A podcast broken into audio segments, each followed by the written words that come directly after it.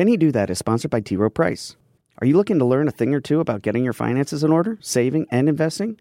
Check out The Confident Wallet, a personal finance podcast series by T. Rowe Price and the Washington Post brand studio. Find it wherever you get your podcasts.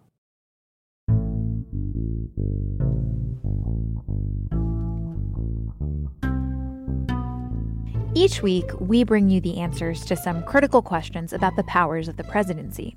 And to do that, we often anticipate moments that are likely to happen and then help clarify what the consequences might be if they do.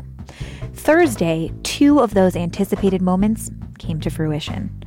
The White House announced President Trump's plan to declare a national emergency to get funding for his wall on the US Mexico border and William Barr was confirmed by the Senate to serve as the United States Attorney General.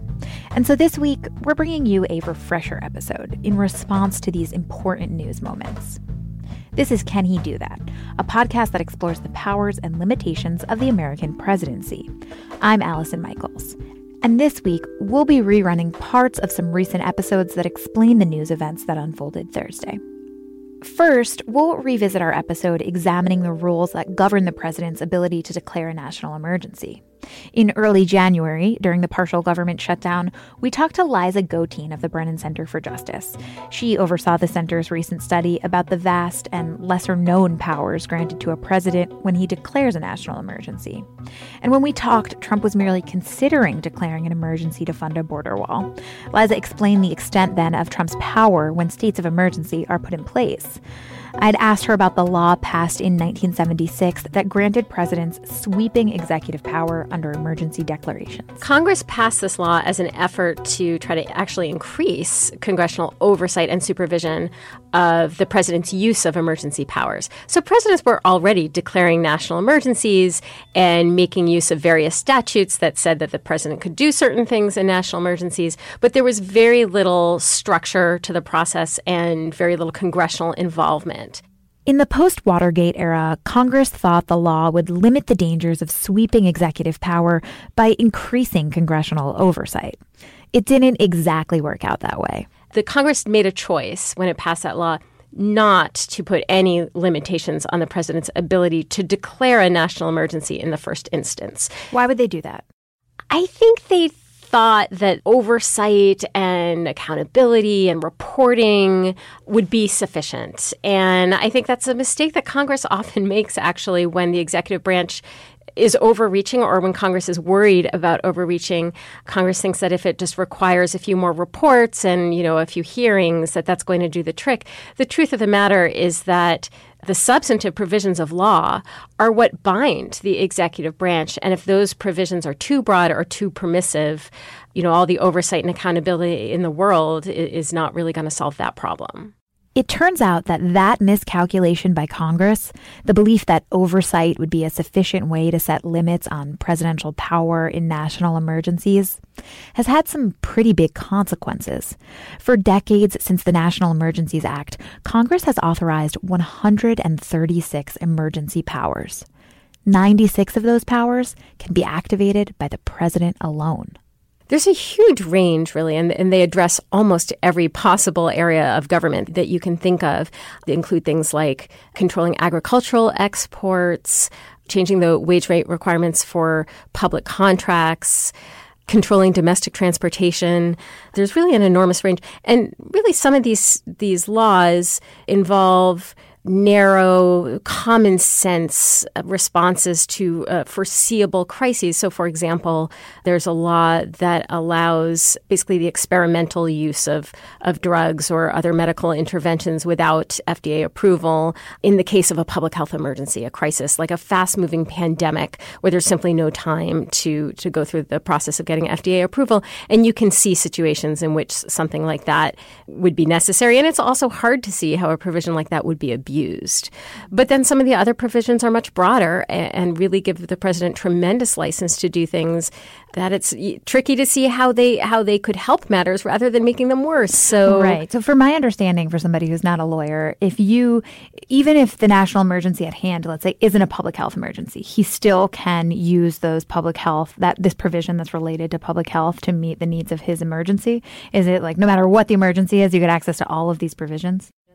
Uh, it depends on the provisions. Some of the provisions actually do require uh, more of a connection. They, they, require that certain, you know, findings be made or that certain conditions I- exist, but most of them don't. So there are literally dozens of laws that the president can access, no matter what the nature of the emergency, and no matter whether there is any fit between the law he's invoking and the crisis at hand. So, from my understanding, we are currently in several state of emergencies, right? Like it's not there. These are ongoing. They haven't ended. There's some that began under George W. Bush at, in 9/11. Trump has issued, I think, two since he's been president. So how three? So how mm-hmm. are these ongoing? What, what does it actually mean to be in a state of emergency? Do they end? What does that look like? A state of emergency can last for a year uh, under the National Emergencies Act, but then the president can renew it. And renewing it is no harder than issuing it in the first instance. It just requires the president's signature on a piece of paper, and then it lasts for another year.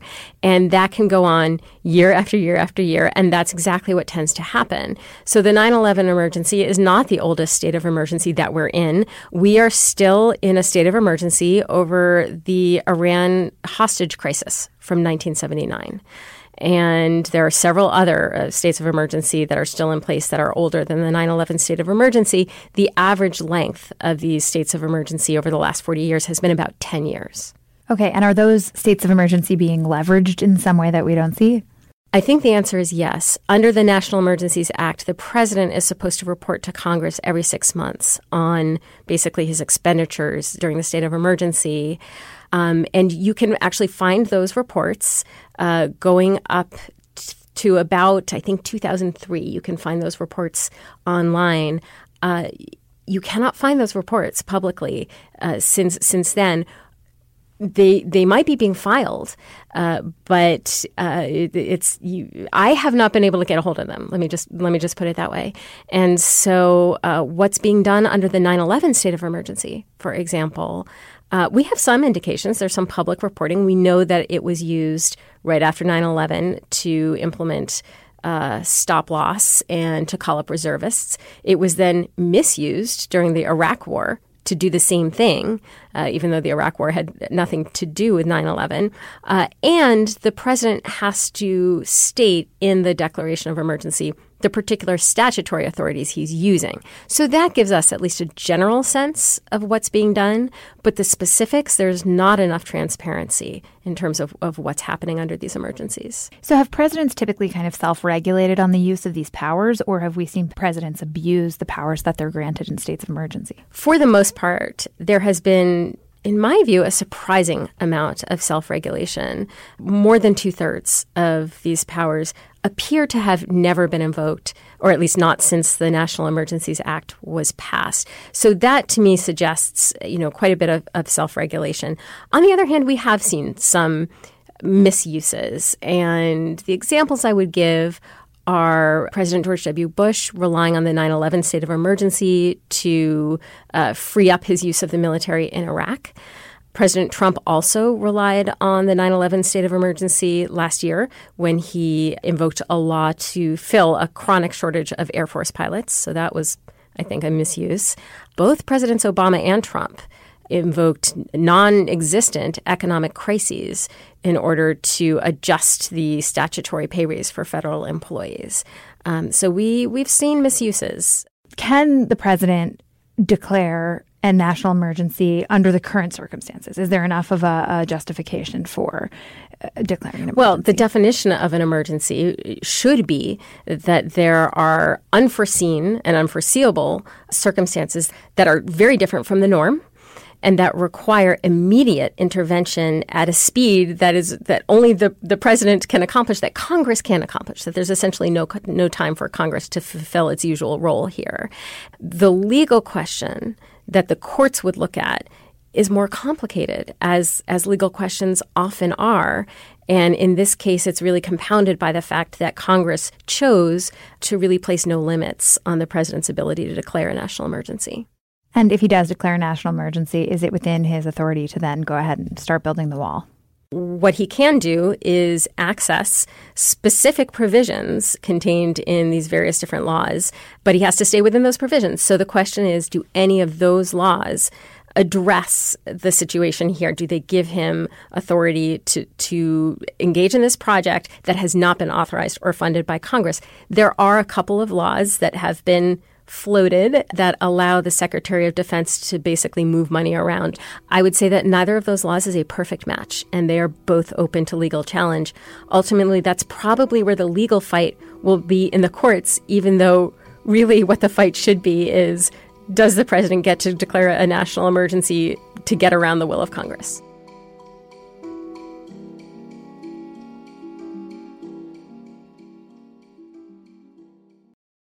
Can He Do That is sponsored by T. Rowe Price. Are you looking to learn a thing or two about getting your finances in order, saving, and investing? Check out The Confident Wallet, a personal finance podcast series by T. Rowe Price and the Washington Post brand studio. Find it wherever you get your podcasts. Now, Trump's emergency declaration was one new development on Thursday. The other, as I mentioned earlier, was the confirmation of William Barr to serve as the United States Attorney General. Shortly after Barr's confirmation hearing in mid January, I sat down with Washington Post national security reporter Devlin Barrett. We talked about what Barr's confirmation would mean for the relationship between the president and the Justice Department, and about how Barr, as Attorney General, could play a major role in the release of the Mueller report. Here's that conversation. So, Devlin, tell me a little bit about William Barr. How did he find himself nominated for Attorney General? So, William Barr is basically poised to become the once and future Attorney General. He was the Attorney General in the early 90s for George H.W. Bush. And so he's already had the job. And now he is very close to becoming the Attorney General again. And he was basically picked by the president because a lot of the people around the president said he would be the perfect person to take this very tough job in a very tough situation. And Barr has pitched himself to the public and the Senate and the president as someone who is basically so old and you know has done it before so he's not really beholden to anyone. That's his public pitch is you know i'm not going to take a die for anyone and i'm not going to you know uh, cower before anyone because uh, ultimately i william barr don't need this job. Mm-hmm. and yet his vote his confirmation vote was delayed this week. Why well, for one thing, when it comes to senior officials' confirmation process, it's pretty typical at this point in Washington for the minority party to just demand and get an extra week. Mm-hmm. That is an oddly frequent ritual, let's say, in the confirmation process of senior officials. But it was delayed, and it was delayed in large part because Democrats are unhappy with some of Barr's answers about whether or not Mueller's final report will become public and how much of that information would be made public. And Democrats are, are pretty unhappy with Barr's answers on that point. Yeah, I want to talk a little bit more about that. But one other point of contention that has emerged from, from Barr's hearing is that he suggested that he won't necessarily heed advice from the Justice Department's Ethics Council right. about recusing himself. So if the Ethics Council decides that their recommendation is that he recuse himself from any Mueller probe involvement, he might not necessarily listen to them. Is that unusual? Uh, it is unusual, and it's although it's becoming more usual by the month because the current acting attorney general uh, Matt Whitaker did essentially the same thing in that ethics officials said to Whitaker, "We think you should recuse here," and Whitaker's own advisors told him, "We don't think you should follow that rec- that that view." And Whitaker decided not to recuse. And frankly, Whitaker's decision paves the way for Barr to give himself that option.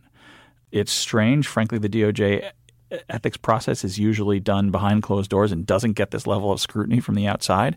But now that we have this level of scrutiny after everything that's happened with the Russia investigation and recusals over the last two years, it's very alarming to a lot of Democrats that Barr is basically giving himself the out of, well, if I'm told to recuse, I may just decide not to do it. But why would Barr even be told to re- recuse himself? So, Barr, uh, as basically a pundit, senior, respected conservative lawyer in Washington, wrote a bunch of editorial pieces in which he at times defended some of the president's actions, like firing Jim Comey as FBI director, or criticized uh, other Justice Department officials' actions, like, for example, then Deputy Attorney General Sally Yates' decision not to defend the tr- first travel ban, which was very controversial in, in how it was done and executed. And he has made basically made a series of public statements that have expressed significant skepticism about Mueller's mission, and to some Democrats, that's very alarming. Is there any evidence that he would, let's say, limit Mueller's funding, his probe, anything like that? There's no evidence of that, and he insists that he will not stop Mueller before his work is done, and he will not fire Mueller without good cause, and doesn't. And you know, he and Mueller are old colleagues and friends. They worked together at the Justice Department before, so he has insisted that he wants Mueller to finish his work, and he will not, as he put it, you know, obey an improper order to to dismiss Mueller or or cut him off at the knees in, in a bureaucratic sense. But frankly, for a lot of Democrats, that's not good enough. They want more promises from Barr that he'll release more information when the time comes. Okay, so on that point, this, as you say, was a major point of contention in his confirmation hearings, whether or not he would limit the contents of the report that were made public or released to Congress. What is the normal process for releasing a special prosecutor report? So it happens very rarely. We know what the regulations call for, which is basically Mueller to file a report of what he's done and why to the Attorney General, and then the Attorney General to file some sort of report to Congress about the conclusion of the work. Barr has sent very mixed signals as to, as to how much information might be contained in such a filing, and a lot of Democrats are demanding promises up front that Mueller's report, whatever it is, be sent to them directly, directly, just bypassing the attorney general completely. If not bypassing, then at least you know letting them look over the attorney general's shoulder and make some of their own judgments as to, as to what Mueller says.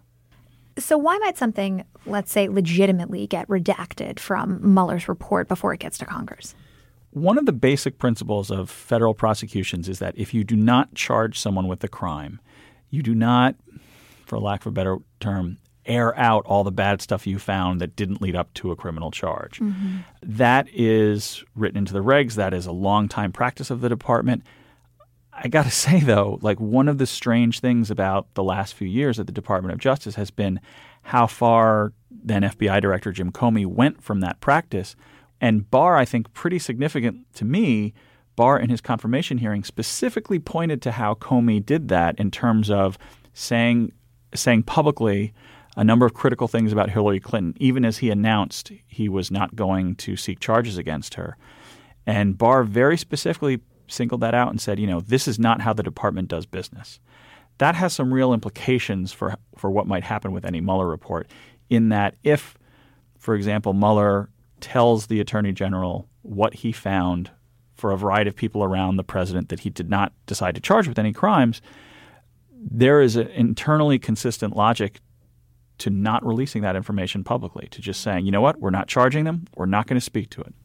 But is there a case to be made that essentially Comey set a new precedent for what the public should expect? Uh, I think there will certainly be a lot of Democrats who make that argument, and there may even be some lawyers who make that argument. Uh, I know that within the Justice Department, there is a great deal of concern that Comey's example should not become a precedent, mm-hmm. and and so I think this is going to be. I, I, suspect this will be a, this will be a bit of a, a struggle between the Justice Department and Congress on that very point. So if if we're following the Justice Department precedent that you don't indict a sitting president, mm-hmm. would you then not air out any details about the president's involvement because ultimately he's not going to be indicted?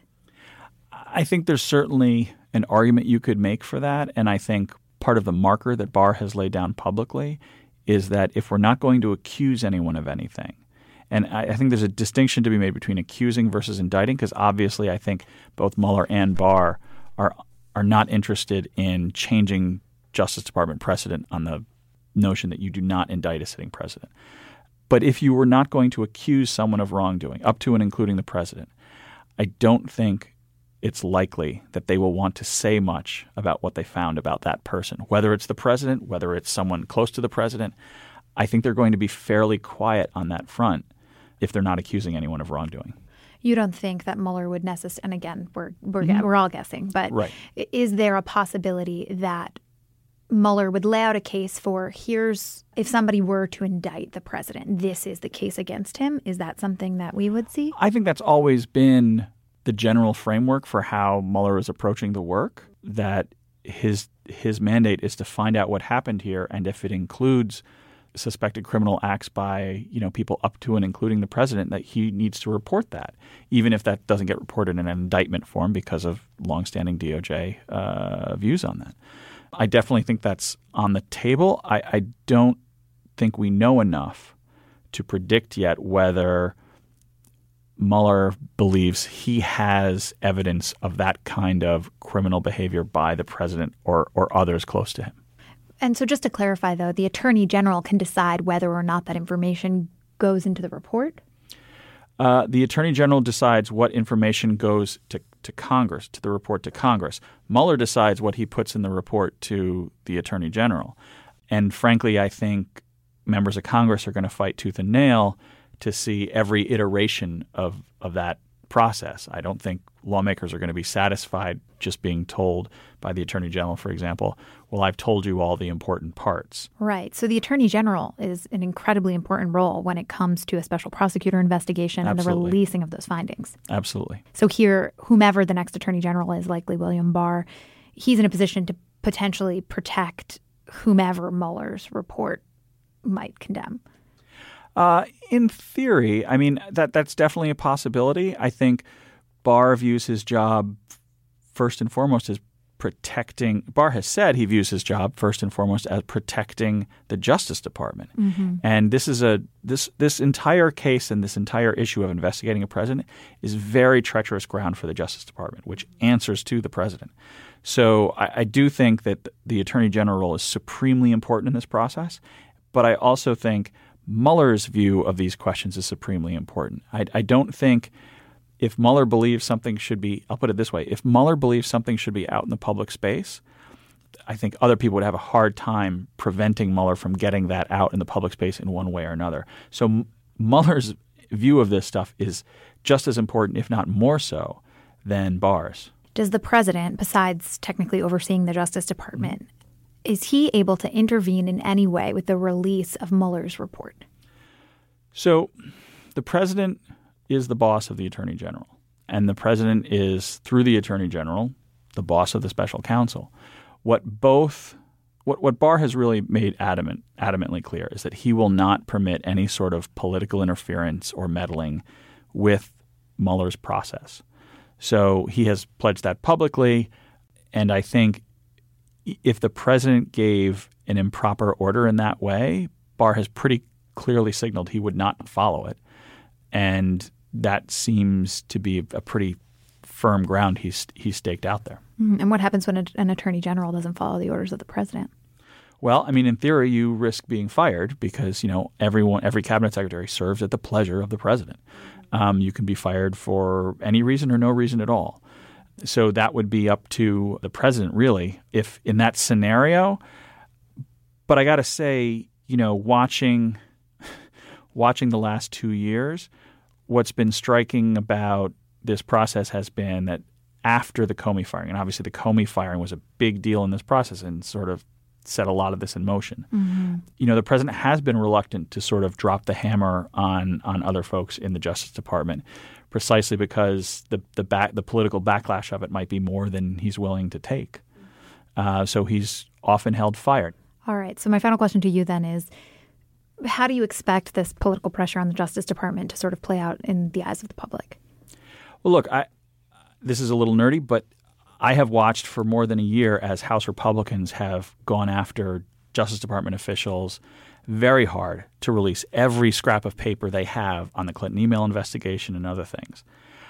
I frankly expect a bit of role reversal now where you might very well see Democrats taking up a very similar charge against the Justice Department demanding documents about the Russia investigation. Because if what's good for the goose is good for the gander, then by that by that measure, you know, uh, whatever is not made public by the Attorney General – Congress and particularly House Democrats may force the Justice Department to make public.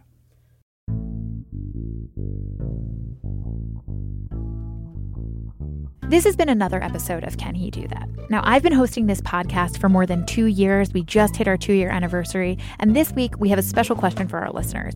What have you learned in the time that you've been listening that surprised you most about the powers and limitations of the American presidency? Or what questions have we not yet answered that you're dying to know? Let us know by emailing me, Allison Michaels, or you can find me on Twitter at Allison Mikes.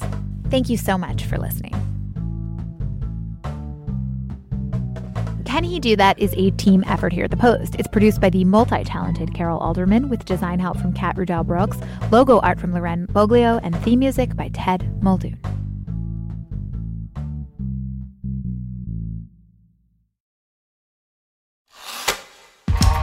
If you like Can He Do That, you should check out some of our other great podcasts, like Post Reports.